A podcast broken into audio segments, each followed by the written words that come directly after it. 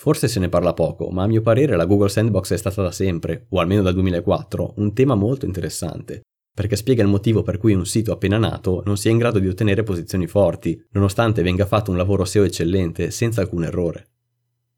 Nonostante si tratti di un filtro presunto e non ufficiale, personalmente riscontro la sua presenza nella maggior parte dei miei nuovi progetti. Google Sandbox non va inteso come un vero e proprio algoritmo specifico, tra l'altro Google lo ha sempre negato, bensì come un insieme di condizioni che generano questo effetto. Purtroppo non ha una durata precisa, ma posso dire che i suoi effetti variano da un paio di mesi, nel migliore dei casi, fino a oltre sette mesi.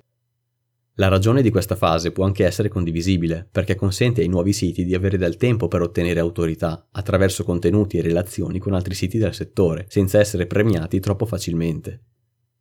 Si evita così di lasciare campo libero a spammer e marketer aggressivi, che con pochissimi sforzi potrebbero occupare posizioni e visibilità che non si meriterebbero, sottraendole a concorrenti più autorevoli e che magari lavorano nel settore da anni.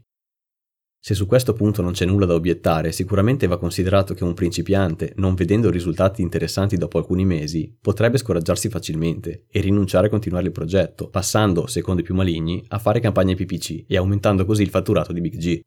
Nella mia esperienza credo che i principali fattori che determinano la presenza o meno di questa sandbox siano nicchie di mercato. Alcuni settori sono più sensibili perché facile bersaglio di marketer o spammer agguerriti, ad esempio guadagnare online, oppure perché trattano argomenti delicati, ad esempio medicina. Aggressività. Se già dal primo giorno inserisci banner pubblicitari, call to action e spingi molto sulla monetizzazione. Contenuti scarsi. Un blog con pochi articoli e di scarso contenuto difficilmente sarà preso in considerazione da subito. Qualità dei link. Non limitarti ad avere solo link dai social, ma cerca anche fonti autorevoli con l'uso del guest blogging o altre metodiche di link building. Come avrai notato, queste sono tutte caratteristiche comuni anche agli spammer ed è il motivo principale per cui Google lascia i nuovi siti in un limbo di alcuni mesi. Nel frattempo, Big G potrà raccogliere metriche sulla user experience per verificare la legittimità prima di offrire ottime posizioni al sito in esame. Per riassumere, se il tuo sito non otterrà risultati nei primi sei mesi di vita, potrebbe essere un problema di Google Sandbox. Non si può fare più di tanto, ma solo attendere e perseverare con le attività SEO, senza scoraggiarsi.